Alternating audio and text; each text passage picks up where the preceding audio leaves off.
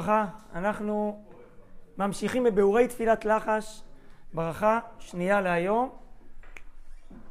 מה הכותרת של הברכה השנייה ב-18? מה? מחיי המתים. עוד שם לברכה הזאת? ברכה שנייה, אתה, אתה גיבור. אה, שני נושאים שחוזרים בה, תחיית המתים, בצורה כביכול מוגזמת, שש פעמים. חיי מתים אתר, למען אתה לחיות מתים, חיי המתים. וגבורה, אתה גיבור, מוזכר פעמיים. אמ, מה הנושא של הברכה? אז צריך להסביר מה זה גבורה אצל הקדוש ברוך הוא, ומה זה אה, איפוק.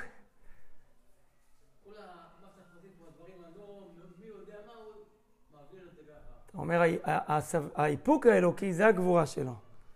כי אנשים מדמיינים גבורה בתור אה, אה, יכולת אה, אינסופית. אלה גבורותיו. כן, יפה. אה, תראו, אני, אני רוצה להגיד שתי, שתי פירושים לגבורה אלוקית שהם נראים סותרים, אבל הם לא. גבורה, קודם כל תשאול ילד, מה זה שהשם הוא גיבור? הוא יגיד לך שהשם הוא כל יכול. זה נכון, אתה גיבור לעולם.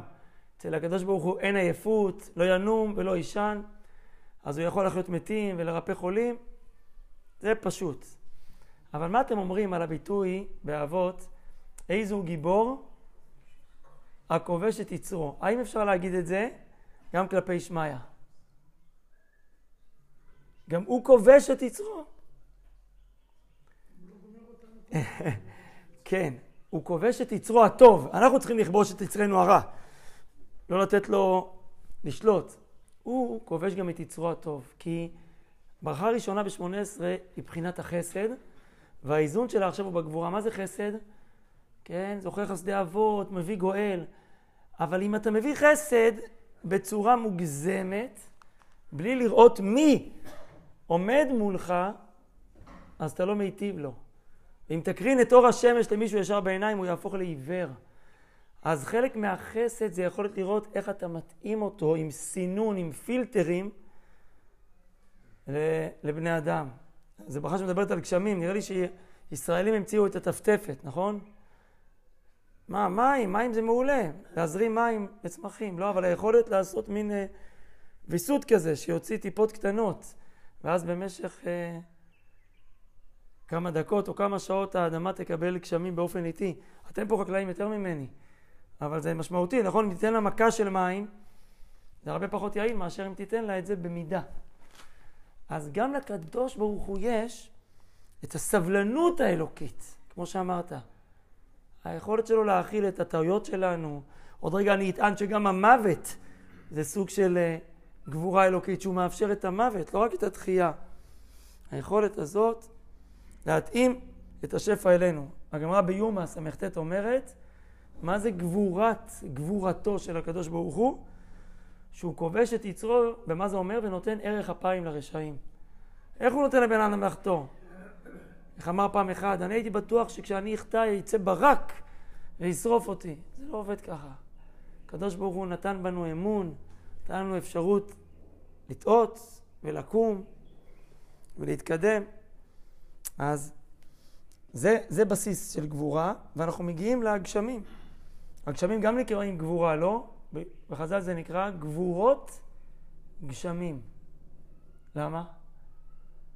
הרב קוק זצ"ל בעולת ראייה אומר את אותו עיקרון.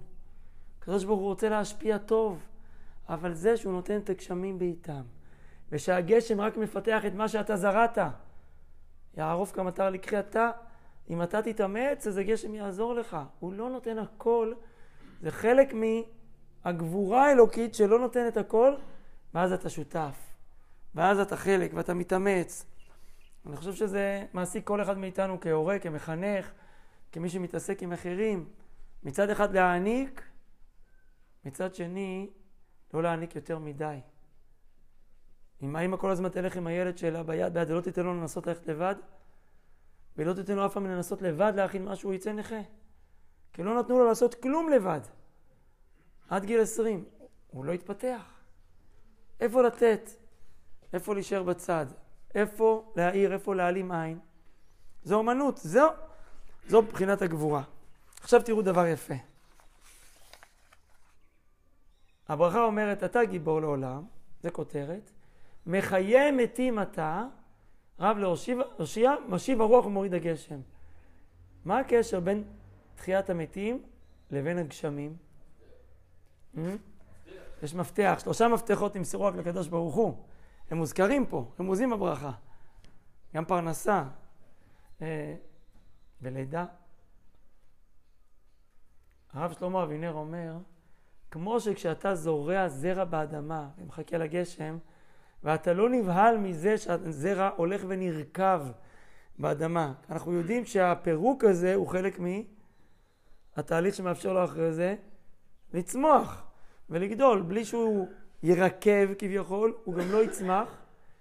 ככה אל תיבהל מהמוות. תבין שזה שלב בדרך להצמחה של גוף מזוכח יותר. תחיית המתים תהיה בגוף מתוקן. לכן ביהדות יש חובה מהתורה לקבור באדמה. מה אנחנו שמים באדמה? עכשיו אחרי שנת השמיטה אפשר כבר לשתול או צמחים או בני אדם. איסור חמור מאוד ביהדות לשרוף את הגופה, כאילו זלזול בגוף, כאילו אין גוף. הגוף שירת את, הנ... את הנפש, את הנשמה, ומה? או, אז אנחנו מאמינים שאתה שותל את המת באדמה, כלומר, זה חלק מהאמונה בתחיית המתים, שהוא נשתל שם, ודאי שהגוף נרקב. אבל זה חלק מהאמונה שהוא נרקב כדי שיהיה המשכיות. זה לא שנגמר הסיפור, נגמר שלב א', הנשמה עוברת לשלב ב' בעולם הבא, ויהיה גם שלב ג'. אנחנו, זו תוכנית בשלבים.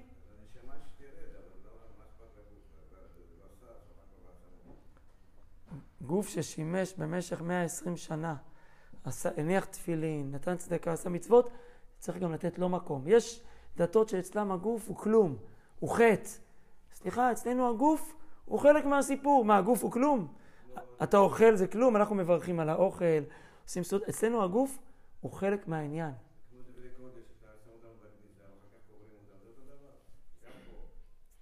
כן?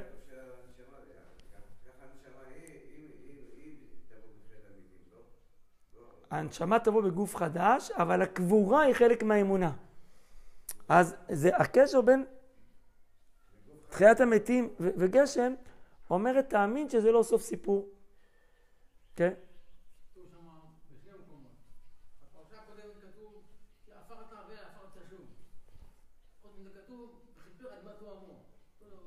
כתוב קבור תגברנו. כלומר זה בסוף גם גזירת הכתוב. עכשיו תראו, יוצא שגבורת השם היא לא רק שהוא מחיה מתים, אלא גם שהוא מאפשר לנו אחרי 120 למות. כי רבי חיים מוולוז'ין בנפש החיים מסביר שכשקראנו בפרשה שלנו, ואכל וחי לעולם, אם הקדוש ברוך הוא היה נותן לנו אחרי החטא של אדם וחווה לחיות לעולם, זה היה נזק. כי אתה מנציח גוף שיש בו גם יצר, והוא עושה מלחמות, ועושה גם דברים לא טובים בעולם. המוות הוא חסד שבא לעשות הפרדה, הפרדת חומרים בין הגוף לנשמה, כדי לאפשר אחר כך להופיע בגוף מתוקן יותר. זה חלק מהגבורה האלוקית, לאפשר את הטעות, לאפשר את הסיום. לפעמים נראה לנו שחסד זה רק לתת ולתת. לפעמים גם, גם למות זה סוג של חסד. שהוא מאפשר בשלב הזה בשביל ההמשך. במקום, במקום להנציח את הקלקול, הקדוש ברוך הוא מאפשר תיקון. אז דיברנו על הגבורה האלוקית, על מחיי מתים, על משיב הרוח, שאנחנו ככה משבחים אותו על הגשם, ואז יש פה פירוט של כל מיני דברים. מכלכל חיים בחסד, מחיי מתים, סומך לפעמים, רופא חולים. יש משהו שמשותף. אני יכול להביא עוד דברים לרשימה. אתה יודע מה, בוא נסתכל בהמשך תפילת שמונה עשרה. כן? אם בונה ירושלים, מצמיח ישועה, מחזיר שכינתו, גואל, אתה יודע מה? תכניס את הכל פה. אגב, וורט יפה של הרב החידה, יש שם גם רפואה, נכון? ורופא חולים, אומרים שם בתוך הברכה, שנייה, רופא חולים. אז בשבת כתוב שאנחנו לא מתפללים כל כך על חולים, כדי לא להיכנס לצער, אלא יותר להתחזק באמונה. לכן גם כשמתפללים על חולה אומרים, על חולה אומרים שבת היא מלזעוק ורפואה קרובה לבוא. אומר הרב אחידה, למה היא קרובה לבוא? כי בשבת אין לך את ברכת רפאנו, אז אם יש לך חולה שאתה רוצה לכוון עליו, איפה תכוון עליו? בברכה השנייה, במילים רופא חולים. שם אתה לא בא בתחננות של רפאנו, אלא כשבח. אתה רופא חולים, אתה בטח תרפא גם אותו, אתה בטח פועל לישועתו. אז רפואה קרובה לבוא, היא, היא מתקרבת כבר לברכה השנייה. אז מה משותף לכל הבקשות פה? וגם מה פתאום שש פעמים תחיית המתים? הגזמנו. אתה גיבור לעולם השם מחיה מתים אתה. אחרי זה מכלכל חיים בחסד, מחיה מתים. אה, נאמן אתה לחיות מתים. יש בברכה שש פעמים. מה אתם אומרים? למה החזרתיות הזו? חזק את האמונה. למה מספיק פעם אחת? למה? טוב, אפשר להגיד שאם יש משהו שקשה לה, להאמין בו, או להבין אותו, זה תחיית המתים. כי יש כזה ביטוי כל זמן שהנר דולק, אפשר לתקן, אבל כשהנר קבע, אז להגיד איך המת יחיה, זה... במושגים של העולם שלנו, זה לא נתפס. אז יכול להיות שחוזרים על זה כמה פעמים, יכול להיות, להדגיש. מה עוד? למה אתם אומרים, למה לדעתכם חוזרים הרבה פעמים? אז אני אגיד לכם פירוש יפהפה, תחשבו על זה אחרי זה בתפילה, של הרב אבו דרהם. אבו דרהם היה אחד מהראשונים, מהקדמונים, 600, 700 שנה, והוא, מה שמיוחד זה שהוא לא רק כתב הלכות, אלא הוא כתב על סדר התפילה. אז יש פירוש לתפילות, ולעוד כל מיני דברים בסדר היום שלנו. אבו דרם אומר, תחיית המתים זה לא רק אדם שמת ויחיה. תגידו, על איזה דברים בחיים אנחנו אומרים, וואי, זה כמו תחיית המתים. גשם. גשם. נכון, חז"ל משווים את זה, גדול יום הגשמים יותר מתחיית המתים, כן? נכון? תענית. מה עוד? מה עוד זה תחיית המתים? אה, לא ראיתי שנה בן אדם, השולחן ערוך אומר, מברכים מחיי המתים. עצם זה שהוא עדיין חי. כלומר, זה שהוא עדיין חי, זה גם המחיה. אז תראו, בואו נעבור לפי הסדר. הוא אומר, תסתכל כל מקום בברכה הזאת שמופיע מחיי המתים, תסתכל על ההקשר. תחילת הברכה, אתה גיבור לעולם השם, מחיי מתים אתה, אומר אבו דרעם, קמת בבוקר, תגיד תודה. הפעם, אני אומר בחיי המתים על זה שהערת אותי הבוקר. הגמרא אומרת ששינה זה אחד משישים במיטה. תוכיחו לי מתפילת שחרית שהשינה היא בחינת מיטה, והוא החיה אותנו בבוקר.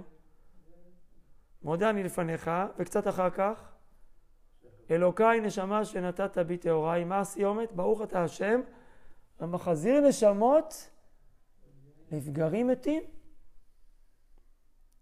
זה שאני קם בבוקר זה לא מובן מאליו. אז אתה גיבור לעולם השם, מחיה מתים אתה, על זה שהערת אותי הבוקר. כבר צריך לחייך. השם רואה אותי כחיוני פה. עובדה שהוא החליט להחזיר אותי לעוד משמרת. אז יש לי תפקיד, יש שליחות. טוב, ואז אומרים, משיב הרוח ומוריד הגשם, והפעם הבאה היא מכלכל חיים בחסד, מחיה מתים ברחמים רבים. איפה מוזכרת פעם השנייה בחיי מתים? אחרי, סמוך למשיב הרוח, מוריד הגשם, כמו שיצחק אמר, מחיי מתים זה גם הודעה על הגשם.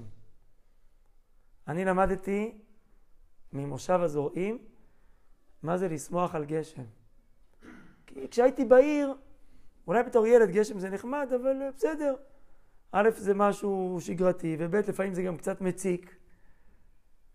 אבל פעם כשבאתי פה להעביר שיעור, בשבת, שגם אין מטריות ורכב, ואנשים באו אחר צהריים משיעור, וירדו גשמים, אז אמרתי, כל הכבוד שלמרות הגשם, שזה קשה קצת, יצאתי מהבית, אמר לי מישהו, הרב, אצלנו לא אומרים למרות הגשם.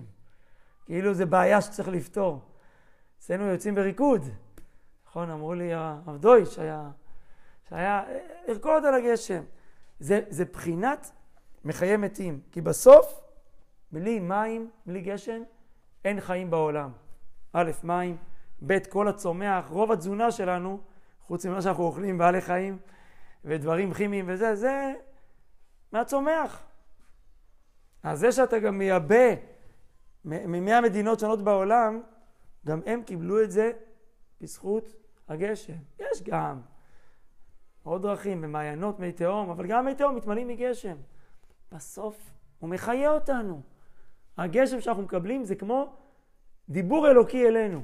ככה חז"ל אומרים. הוא מדבר והוא אומר, אני אוהב אתכם. אני רוצה לתת לכם חיים. ככה, ככה היהודי מסתכל על, על גשם. מה אתה שואל? מה, מה השאלה?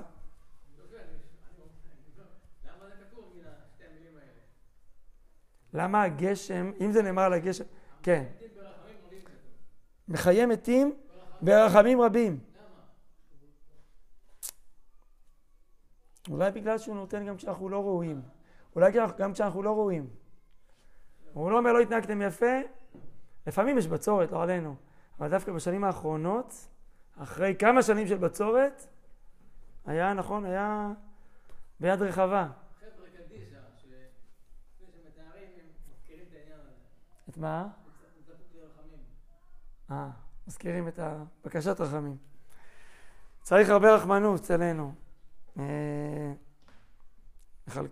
כן. ואז אנחנו ממשיכים בברכה, אז אמרנו יש בחיי מתים על זה שהערת אותי הבוקר. ובחיי מתים על הגשמים שנותנים חיים לעולם. ואז יש את ההמשך, שאומרים סומך נופלים ורופא חולים ומתיר אסורים ומקיים אמונתו לישני עפר. זה שוב פעם בעצם דיבור על תחיית המתים. אז כאן ראיתי בתשובות מהר"ם מרוטנבורג. הוא היה מגדולי הראשונים. רבי מאיר מרוטנבורג היה רבו של הראש, של רבנו אשר. ולקחו אותו לכלא הגויים כי הם רצו אה, המון כסף על כופר ו... והוא לא, לא התיר ליהודים לפדות אותו. כמובן, מהר"ם מרוטנבורג רצו לתת מיליונים, מה שצריך לפדות אותו, הוא לא הסכים. כי זה יהיה פתח, זה יהיה פתח אל הגויים. הגמרא בגיטין מדברת על זה שאם אתה פודה את השבוי יותר על גדי דמה ואתה מגרה אותם לחטוף עוד יהודים, והוא כתב שם חידושי תורה בכלא. אין, הוא היה, התנאים לא השפיעו על, ה, על הנשמה שלו. הכל פעמים בתשובות מהר"ם מרוטנבורג בחלק ד', הוא אומר דבר מאוד מעניין. שקשור לתחייה הלאומית, שגם זה תחיית המתים. הוא, הוא דיבר על הקמת מדינת ישראל. הוא אומר שמה, מה ששאלת אותי, מפני מה הם אומרים בברכת אתה גיבור, מלביש ערומים, פוקח עיוורים, אתה כן אומר רופא חולים, מתיר אסורים, אז תמשיך הלאה. תגיד גם uh, מלביש ערומים, פוקח עיוורים. שאלנו, מה, לפי מה בחרו להגיד חלק מהגבורות שלו וחלקם לא? אל תטמע, אומר המהר"ם. כי לא אומרים בברכה הזאת, אלא דבר שהוא שקול כתחיית המתים. דבר שיש פה איזו בחינה של התחדשות גמורה, של מהפך. כמו שהגמרא אומרת בתענית שהגשמים שקולה כתחיית המתים, ואז מה זה סומך נופלים ומתיר אסורים? אומר המהר"ם, מדבר בנפילתם של ישראל, שהקדוש ברוך הוא סומכם, ועתיד להוציאם מהגלות ולהתירם מהגלות. כמו שכתוב בנביא, לאמור לאסורים, צאו, להוציא ממסגר אסיר, וכולי וכולי. ותחיית המתים תלויה בגאולתם של, של ישראל. וגם רופא חולים, אומר המערם, כתוב בנדרים מ"ח, גדול נס שנעשה לחולה, יותר מחננה, מישל ועזריה. טוב. בעצם אומר לנו המערם דבר מדהים, שכשאומרים סומך נופלים ורופא חולים, זה לא ברכת רפאנו, שמדברת על רופא פרטי, על, על חולים, על חולים, אלא על, על החולה הגדול שיש פה, עם ישראל. הוא סומך נופלים, גם כשאנחנו בגלות, מה זה לסמוך מישהו? זה עוד לא להוציא אותו, זה לסמוך אותו, להיות איתו שם, שלא יתרסק לגמרי. מקיים אותנו בגלות, אלפיים שנה עשה את זה. סומך נופלים, רופא חולים, הוא מתיר אסורים, זה יום אחד בתש"ח, שמעתם על תש"ח? שהוא מתיר את האסורים ומקיים אמונתו לישני עפר. הוא מקיים מה שהוא הבטיח בנביא, אני אוציא אתכם לגלות ואני אחזיר אתכם. אז המחיה המתים השלישי זה על התחייה הלאומית, ושימו לב שאנחנו משתמשים בלשוננו במילה תחייה, נכון? התחייה הלאומית. התחייה. כאילו זה מת שצריך להחיות אותו, נכון? אה, יש על זה פרק שלם בנביא, אנחנו מזכירים את זה באחת ההפטרות, חזון העצמות היבשות של יחזקאל. על מה זה מדבר חזון העצמות היבשות? איזה, על הגלות. הגאון לה, הגר"א, אומר בליקוטי הגר"א, שהחזון העצמות היבשות, הוא מדבר על היציאה לגלות. המוות שבו המתנתקת הנפ, הנשמה מהגוף, זה חורבן המקדש. כי עד אז היה לשכינה, היה לה מקום ממשי שהתגלתה דרכו. וברגע שיש את הניתוק זה כמו מוות. עם ישראל שיוצא לגלות זה הקבורה של הגוף, כי הגוף, הגוף הישראלי, יש יהודים, אבל אין כבר גוף, אין, אין עם. אין עם ישראל, יש 1,500 קהילות בארבע יבשות. בסדר? סליחה על התיאורים, אבל אומר הגאון מבין לה, הרימה, התולעים שאוכלים את הגוף, זה הגויים שאוכלים אותנו כל הזמן, הם מנסים לכלות אותנו. אה, הוא אומר שהפיזור של עולם התורה, זה שגם עולם התורה הוא, הוא חטף, חטף מהלומה, זה מבחינת רקבון הבשר, ומי נשאר מהמת? העצמות. הוא אומר, זה תלמידי חכמים. מי שהעביר את המסורת כל הזמן, כי היו תמיד תלמידי חכמים בכל מקום, וככה עם ישראל, כן, שמר על האמת שלו, והגויים לא הצליחו בסוף להזיז אותו אה, מהיהדות שלו.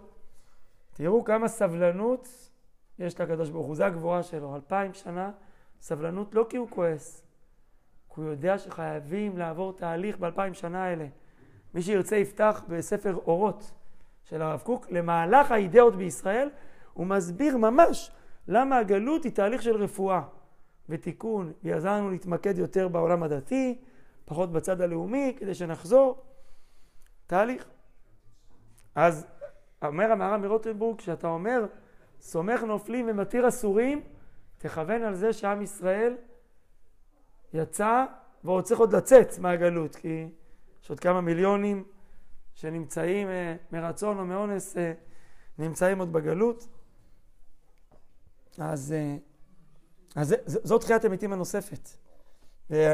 ואנחנו כולנו, אני חושב, מרגישים את זה. איזה, איזה נס, איזו תחייה זאת שיש ליהודים בית ויש להם מדינה, והם יכולים להביא כבר אמירה כלפי העולם.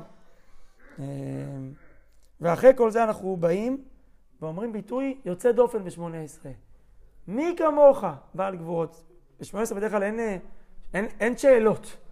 יש פה כזה כמו התפעלות, קריאת התפעלות. מי כמוך בעל גבורות ומי דומה לך? מלך ממית ומחיה ומצמיח ישועה. זה מזכיר לי את uh, התומר דבורה, הרמק הקדוש, רבי משה קורדוברו. הוא אומר, מה זה גבורתו, גבורתו של הקדוש ברוך הוא?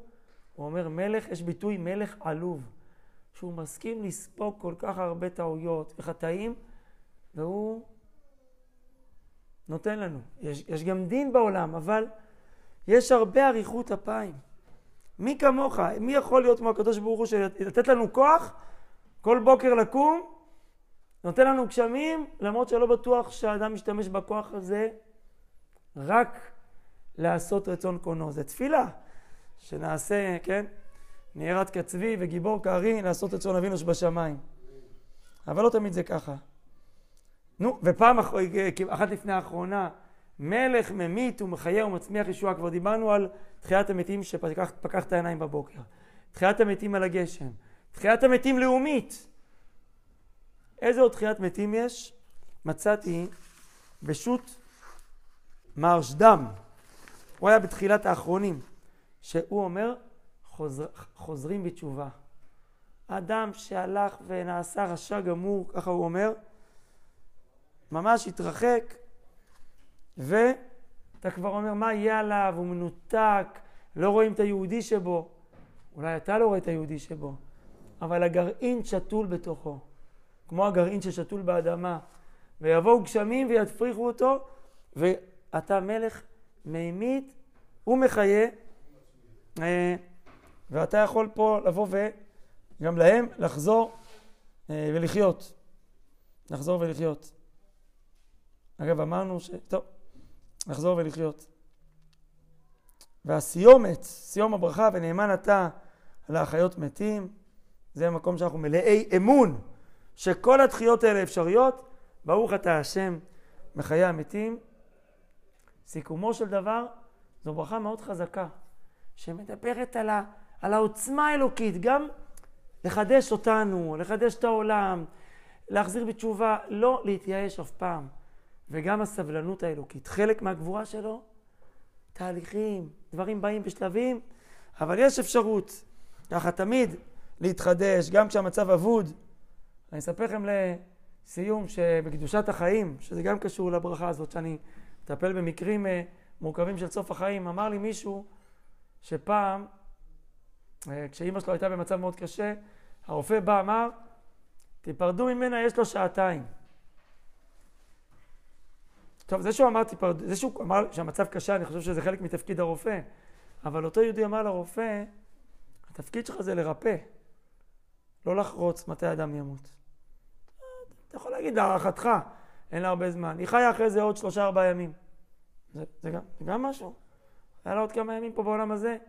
אז אתה נאמן אתה להחיות מתים, וגם המצבים הכי שלא נראים, תמיד יכולים להתחדש, שיהיה לנו התחדשות טובה וגשמי ברכה.